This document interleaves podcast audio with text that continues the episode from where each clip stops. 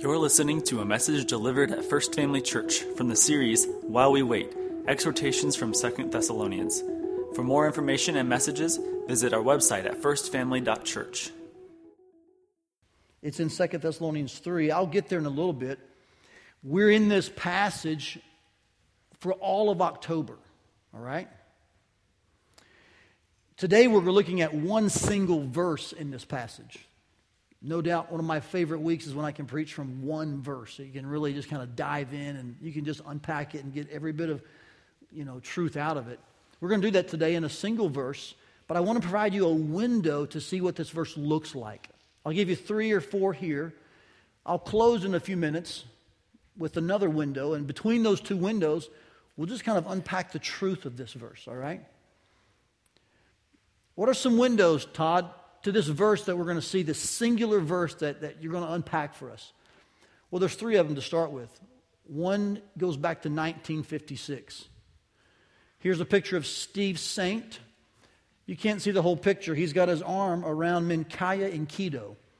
He's an, uh, an, um, an Auca Indian from Ecuador. Steve, the man to your right, uh, excuse me, the man to his right, his father was killed by this man.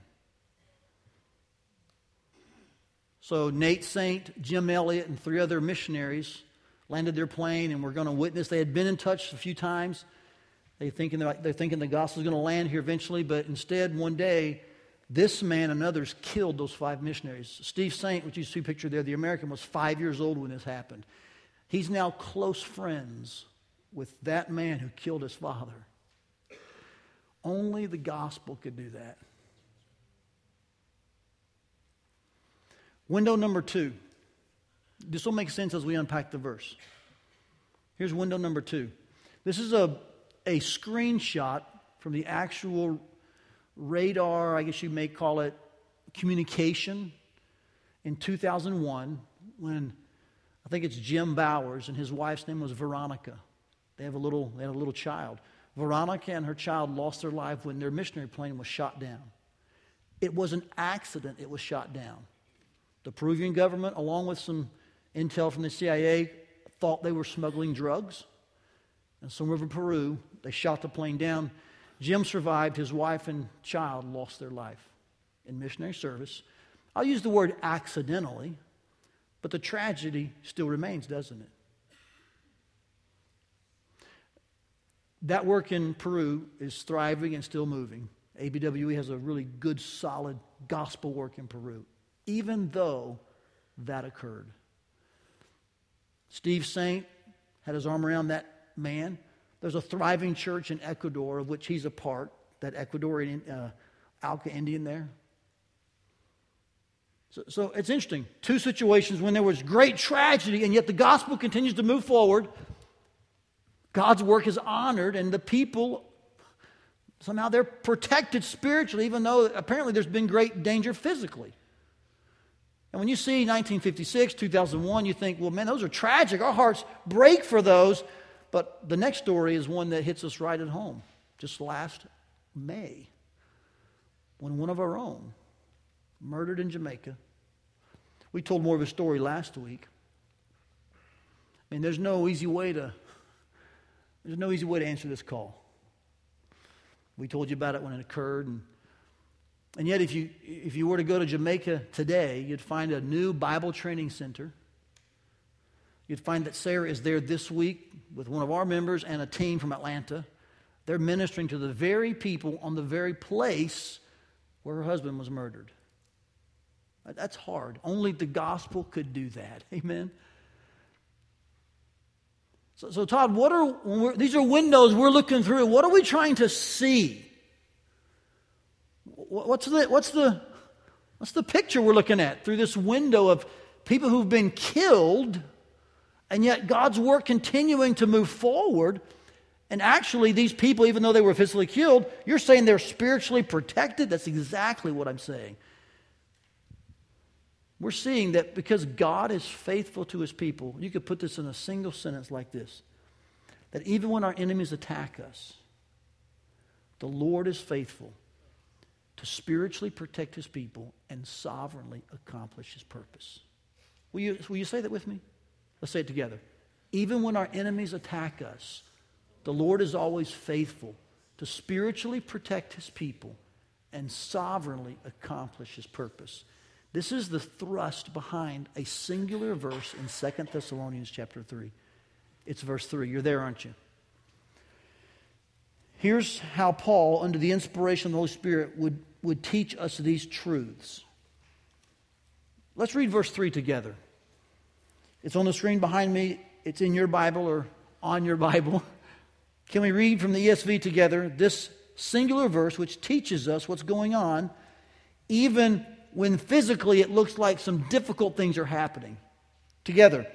But the Lord is faithful he will establish you and guard you against the evil one. Now, the beginning word of that verse is a contrasting word. What is the word? Say it with me. It's but. So let's read all five verses to kind of get a bigger contextual picture of what's he saying about the Lord. Because if he has the word but there, he must be saying the Lord is faithful in contrast to something else, right? Let's read the whole context. These are the five verses we're spending all of October looking at. Today's verse 3. Let's read all five. I'll read them to you. Follow along. Paul says, Finally, brothers, pray for us that the word of the Lord may speed ahead and be honored, as happened among you, and that we may be delivered from wicked and evil men. For not all have faith, say with me, but, there it is. So when wicked and evil men who don't have faith do wicked and evil things, and it appears that they're not being very faithful. Guess who is faithful? The Lord is faithful, church. And He will establish you and guard you against the evil one. Notice it doesn't say here that He'll guard us against the evil men who are doing the wicked and evil things that are very unfaithful. I'll explain as I teach this. He says in verse 4, And we have confidence in the Lord about you that you are doing and will do the things that we command. So may the Lord direct your hearts to the love of God and the steadfastness of Christ. Here in the middle of these five verses is this singular proclamation of the Lord's faithfulness. In contrast to man's unfaithfulness and wickedness and evil. What's going on, Todd? What's happening?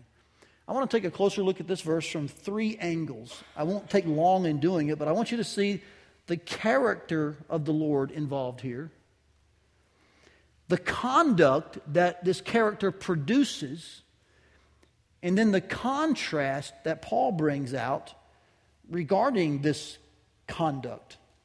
Three C's, kind of on the heels of these three windows. Let's uh, uh, just quickly examine these three C's, can we? First of all, the character of the Lord.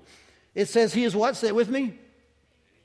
You know, Paul doesn't spend a lot of time here explaining this. He doesn't go into great lengths. He just makes this statement The Lord is faithful. There's no article here. So he's not trying to explain an act that God does. He's actually simply stating an essence or a part of God's character. The Lord is something.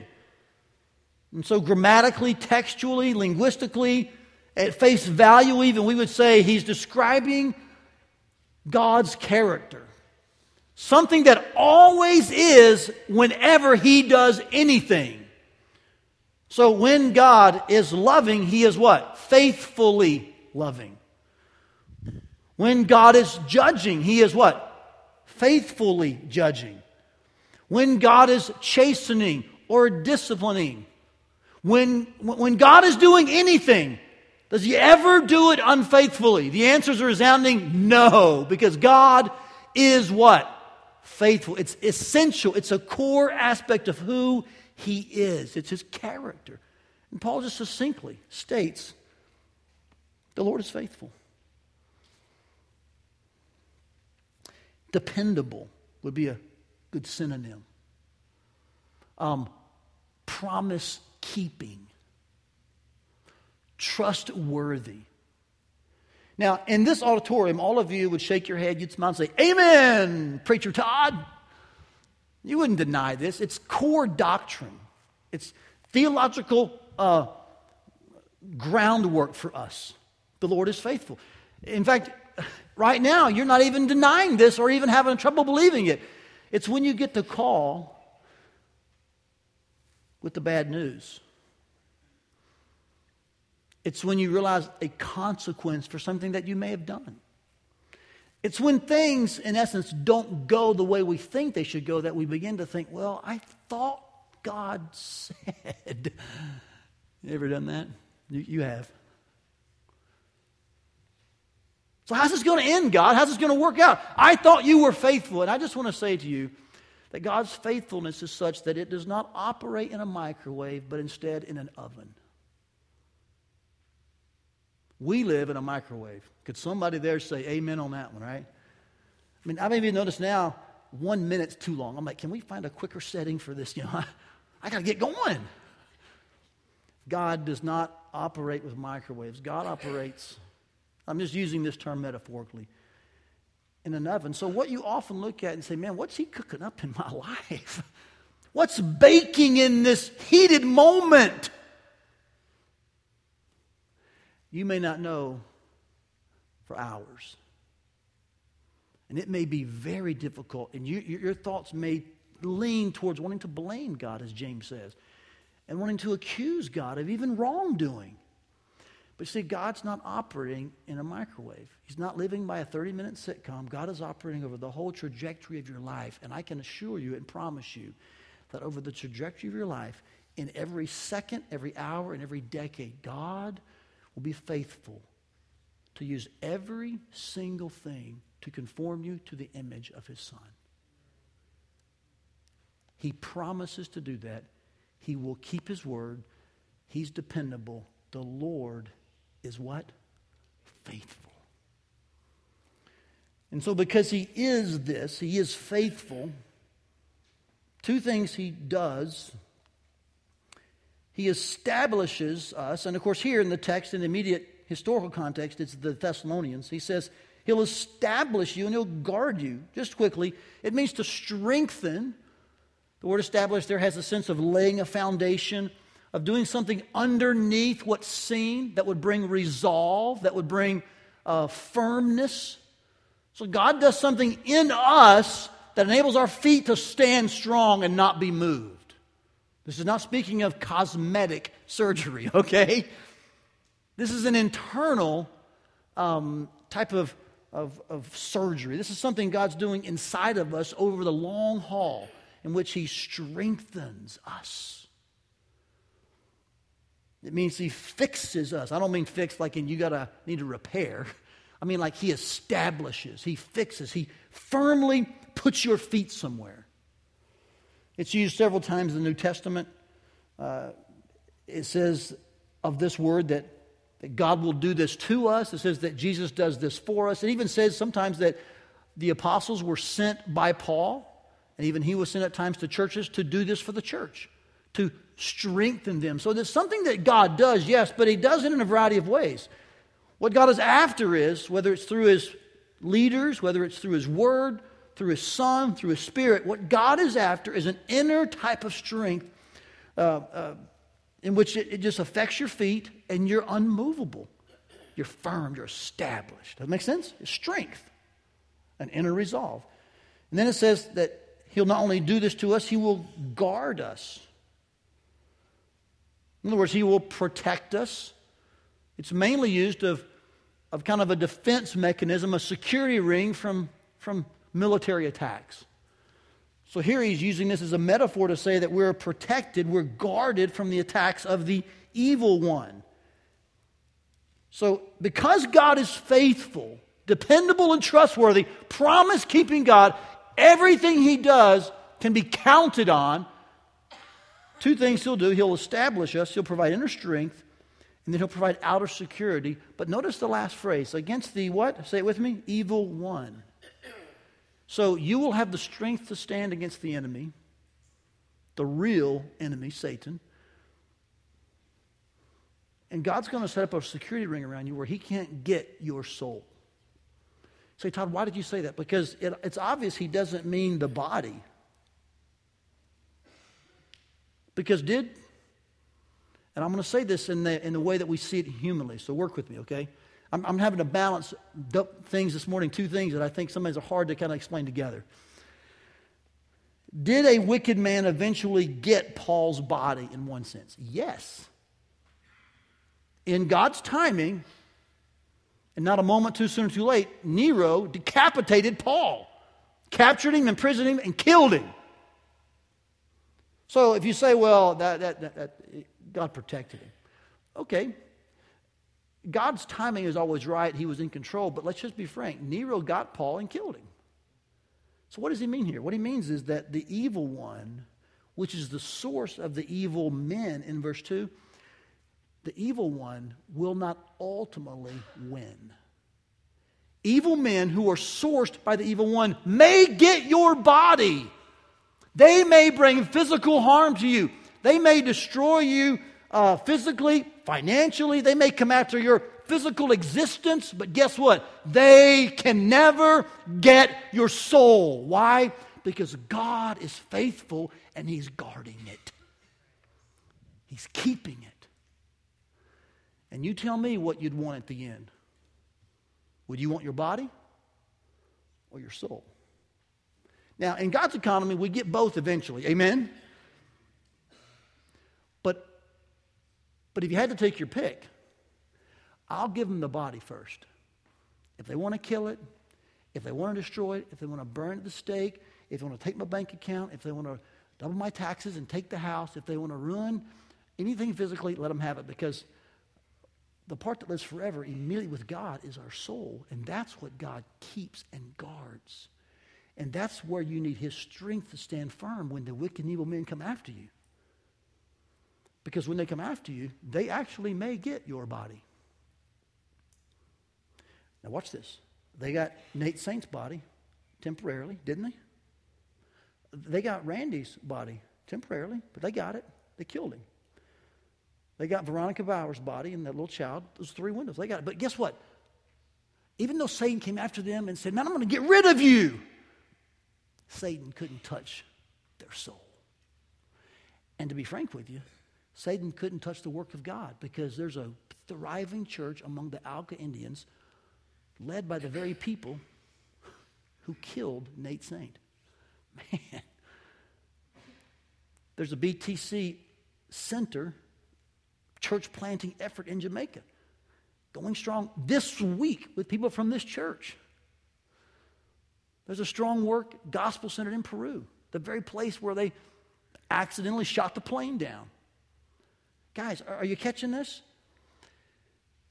They may take everything you have physically, but they can't get to the one thing that matters most spiritually because God is establishing it and guarding it. From whom? the evil one. And that brings, brings me to the last contrast. We see God's character and his resulting conduct. But I've got to show you the contrast that I think really makes, to me at least, makes this verse come alive. I'm going to show it to you in our lab. Can I do that? It's just a bunch of pronouns, actually. And I'm hoping this will pull up. We'll see if it does. They're going to switch me over to the lab, and I'm hoping this is still connected. If not, I'll walk you through it. It doesn't look like it is, is it, Josh? Okay, well, look at your pronouns in your Bible. If it comes up, you can see it. In your Bible, do you see the pronoun we in verse 2? Paul is praying that he and his team would be delivered from wicked and evil men. That's his prayer. Do you see that? That we can be delivered from evil men. But then in verse 3, he actually says something about them. He says that God is faithful to establish you. So contrast the idea of the we in verse 2 with the you in verse 3. Do you see that? God will establish you, He'll guard you. And then contrast the words evil one with the idea of evil men. Do you see that? So here's what's happening. If I had to jump into Paul's mind, here's what I think he's thinking which shows the, the, the change in pronouns. I think Paul's thinking this hey, guys, pray for us. We want deliverance from wicked and evil men. But then he says, But the Lord is faithful. He will establish and guard. Say it with me. You. So, so why, why wouldn't Paul say, Hey, pray for us? God delivers, and he doesn't, you know what? God will still guard us. He didn't say that. He actually says, Pray that we'll get deliverance. But if, here's what I think he's in his mind. He's thinking, But if that doesn't happen, if it is not in God's sovereign will for us to be delivered from wicked men, in other words, if they do in their attacks get our bodies, don't you worry because God will still establish you. He will guard you because He's faithful. He's not like the unfaithful men who got us on the outside physically. Don't worry, guys. What He's doing with you will still go on, it will still last. You will be fine. His word will still be honored. His work will still progress, and your soul will be kept safe, even if they get our physical bodies. That's what's happening here. If you don't see the contrast, you'll miss the real highlight of God's faithfulness and his, and his conduct. What Paul is saying is hey, even, he's not just touting God's faithfulness without this backdrop that, you know what, there are actual times when unfaithful men do horrific and wicked things to God's people. But that's precisely when God is faithful. And so, even in those very times, don't you worry. If God takes the messenger out, don't worry. His message still remains. He's faithful. His word will go on, and the work will continue, and you will be safe eternally. You see, I, am I'm, I'm confident it's right and proper and biblical to pray for physical deliverance verse 2, right? I, I'm, I'm, I wouldn't back away from that at all. But that is still, at best, an expectation. I would never promise any of you physical safety. I wouldn't do that. I can't guarantee that. But I can promise you this eternal safety. Are you with me? So, so should we pray for physical deliverance? By all means. Paul said, hey, pray that wicked men don't get us. But if they do, God is faithful. And you'll be okay. His word will go on and you will be guarded, even though it seems like at the moment they got us. That has to be how the ambiance, the nuance of this text. And so God's faithfulness is so exalted and lifted up here. It's so beautiful because it's, it's backdropped against the entire unfaithful, wicked acts of men. This helps us make sense of things like 1956, the murder of five missionaries. 2001, the shooting down of a plane over Peru, and the, and the 2016 murder of Randy Hentzel. It helps us. It doesn't solve every problem. It doesn't make our grief disappear. It doesn't make every tear suddenly go away. But it helps us. Why? Because in these precise moments, Oh, so I get it now. Even when the messenger is hurt and the body is killed and they physically took everything I thought was valuable, what you're saying is that they can't touch the part of me that matters most, right? Because God is guarding that. He's got you. Man, that's why He's so faithful. A couple of scriptures that I think would highlight this well for you one from the old, one from the new. Here's Psalm 121. I want to read the whole chapter to you. I won't. But in this, it does say the Lord, you know, He'll keep you. The sun will not strike you by day, nor the moon by night. He won't let your foot stumble. But if you look at the history of the Israelites, guess what? Their feet did stumble. Can we just be honest? Like 70 years in captivity by God's sovereign design. It seemed at times that the sun did strike them. 40 years of wandering in the wilderness. They're, as Paul said, their bodies scattered across the desert. Like, hey, so what do you mean in Psalm 121, dude? Like, I'm seeing a lot of striking. I'm seeing a lot of things happening that don't seem like, you know, that, that God's really keeping you from evil. What God's saying is He's keeping that part of you, your soul, from ultimate evil. In other words, the evil one will not get you, even though at times it feels like he's coming after your body. Guess what? He can't get your soul. The Lord will keep you from all evil. He will keep your life. Yeah, they may get your body. Do you know that? Still under God's providential care and sovereign design, I believe. But as He lets evil at times, by His allowance, work its way and have full sway at times, would they do things that, from a human angle, seem like, man, what's up? Yeah, they may get your body. They may take your house. They may destroy you. They may take a limb. They may. But they'll never get your life. They'll never take your soul because God is keeping you.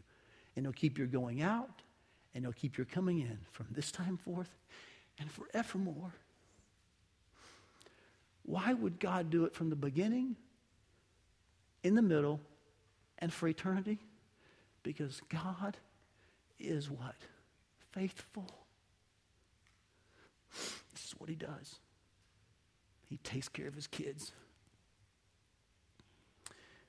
Here's Paul's example, 2 Timothy 4. Several verses here that would actually be an illustration of what he wrote to the Thessalonian believers. He says, On my first offense, no one came to stand by me, but all deserted me. Then he prays it not be charged against them, but the Lord, he says, stood by me and strengthened me. Here's the same word as used in Second Thessalonians. You could use the word established here. The Lord fixed me. The Lord fastened me so that through me the message, watch this, might be fully proclaimed and all the Gentiles might hear. So even though there were beatings and shipwrecks and starving moments, did God accomplish his message even when it meant that Paul gave his life for the gospel? Yes, because God is faithful to see that his words speed ahead and be honored.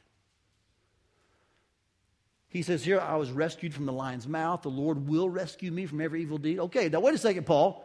That sounds like Psalm 121. The Lord did not really rescue you from every evil deed, did he? Because Nero got his hands on you and killed you. So, how can you say that, Paul? Because Paul's not thinking in terms of our physical body. He's thinking of his soul being brought safely into the heavenly kingdom. And when Christ comes back, that'll be merged, of course, with his body from the earth.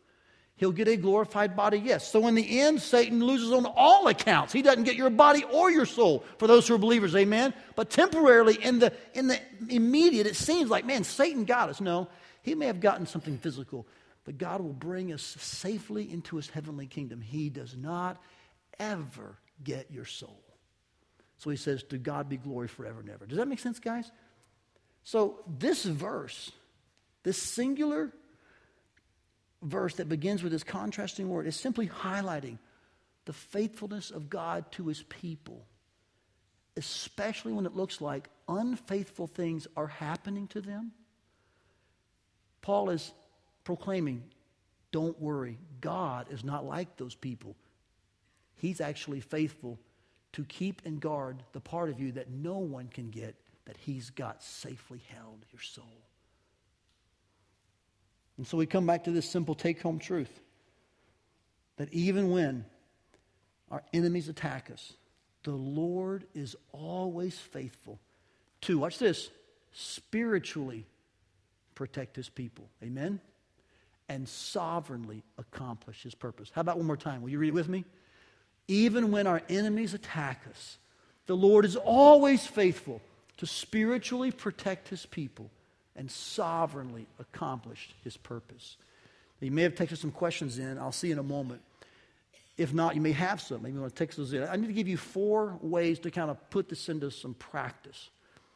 I'm trying to work harder at application. I got that input from the surveys we took a few weeks ago. It's been helpful to me. So I'm really trying to dig in deeper and, and hear your, your feedback to me. Here's some uh, strong Todd's tips. Can we do that for a few minutes? I won't spend long here, but I want to tell you some some things this means for us. Either some realizations, some actions, some observations, whatever. First of all, I think you should keep your physical consequences in their proper place. And I want to be cautious here. I don't want to tread lightly on danger, on issues where someone has been hurt. I'm not trying to do that at all. So please hear your pastor um, compassionately. But I, I think it's interesting in our culture how much emphasis we place upon our bodies when in reality, what's more important is our soul and the souls of others. And sometimes we, we need to realize that it actually may be dangerous to go somewhere for the sake of the gospel. And it would be foolish to tell someone, oh, don't worry, God will protect you. No, actually, you may go and you may lose your life there. You may. But you won't lose your soul. And I think we should make, start flipping these to tell people yeah, if you sign up for this, it's very dangerous. We're going to pray you come back, but there is a small chance that you, you may not come back from this mission, this journey. I don't know. There are parts of the world that are very dangerous that need the gospel. Do we just forget those? I think the answer is to keep physical consequence in their proper place, which is secondary to spiritual consequences. Here's what Jesus said, in Matthew 10 28. Let this verse weigh on you. I'm not going to explain it. I just think it, it, it's self explanatory. But here's what Jesus said Do not fear him who can kill the body, but fear him who can destroy both body and soul in hell. What was Jesus saying? Don't fear what the devil can do to your physical body. Fear God, who has the last word about your eternal destiny and your physical. Does that make sense? Wow. So I just think this is an application we need to kind of embrace and think through. What does Second Thessalonians 3 about God's faithfulness and the Lord's promise to guard our souls against the evil one? What does that mean for our mission endeavors?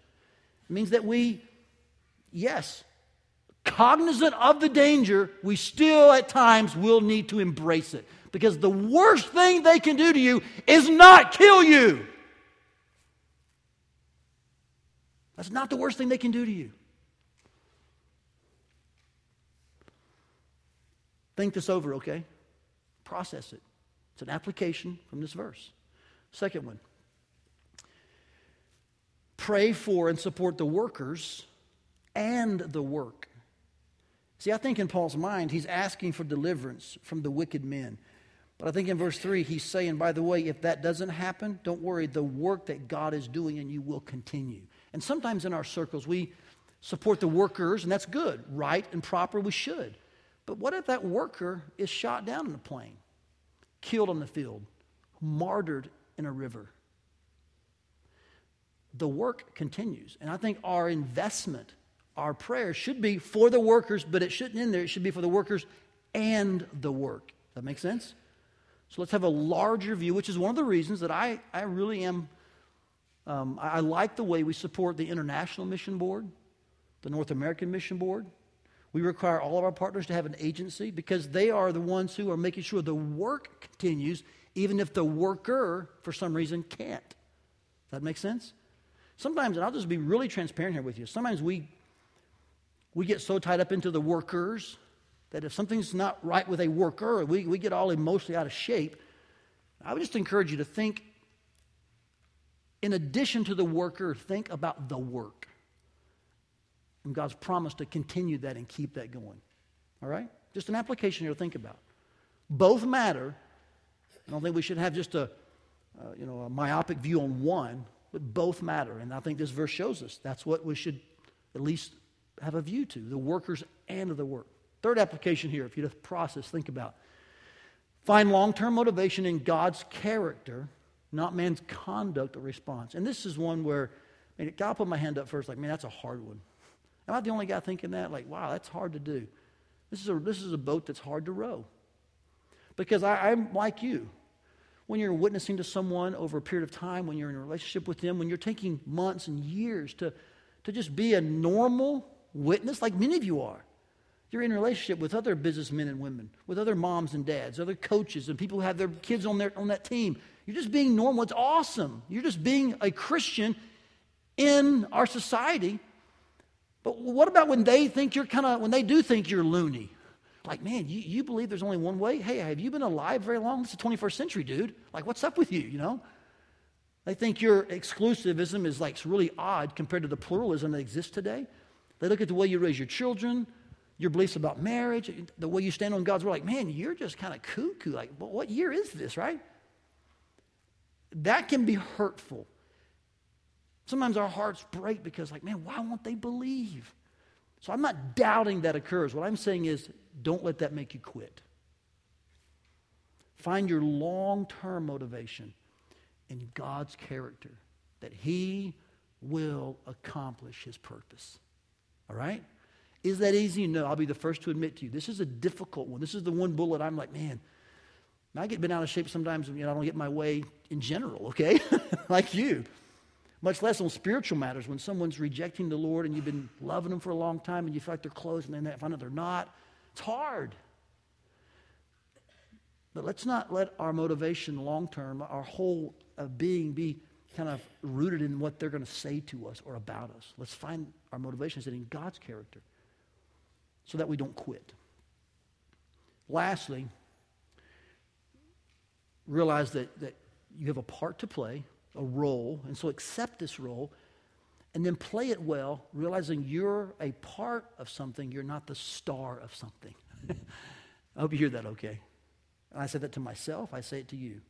Jesus Christ is the star of the show. We'll just say that. Amen? He's the one front and center, loud and clear, taking the middle of the stage. We all have a role to play in making sure his gospel gets to nations and neighbors. Yes. But but watch this. But if your role in that means that you are somewhat diminished, don't be upset. The goal is not that you get glory. The goal is that God get glory. Amen? Now, we can say that when our role is diminished. What if your role meant that you die? Well, wait, Todd, don't say things that. that I'm, I'm just asking the question. Because Nate Saint, Randy Hentzel, and Veronica Bowers, from what we see, at least from an earthly level, in God's sovereign plan, their role for his work to continue was that they had a dying role.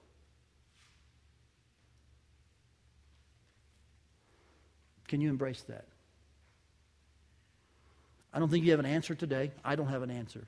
I think it speaks to the heart of this application that we have a role to play. Some of us uh, we mobilize large groups of people.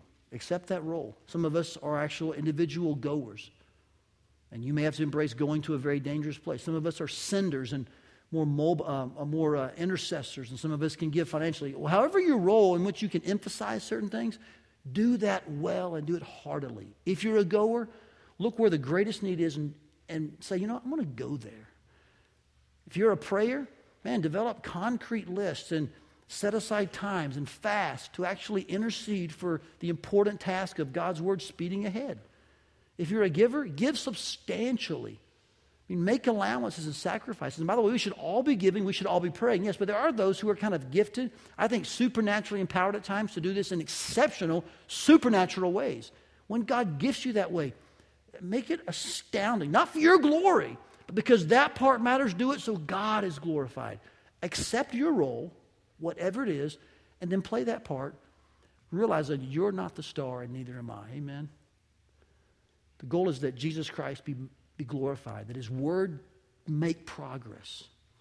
And if in the course of that, bad things happen to our physical body or experience, don't worry. Watch this. I know those are hard to say, but don't worry because God is not like those men or women who did that to your physical body or experience. He's faithful, and He still has your soul. And He's still sending forth His word. Any questions you have? Let's see if there's any that came in. No questions. Let me give you one last window and I'll be done. I was thinking about this passage, and you know, most of it's going to kind of be played out in regards to missions. I realize that. It's Missions Month. But this passage played out in the life of one of our families, too, in kind of a non mission way, in one sense. A lot of you know Aaron Crabb. Alice, they come to 8.30. She's probably serving somewhere now at 10.30. Aaron's actually in Jamaica this week, serving there with that team. They left this morning. But Aaron grew up in a home that for a number of years evil men and faithless situations caused havoc. Uh, Aaron's dad, at some point when he was young, just decided to leave their family.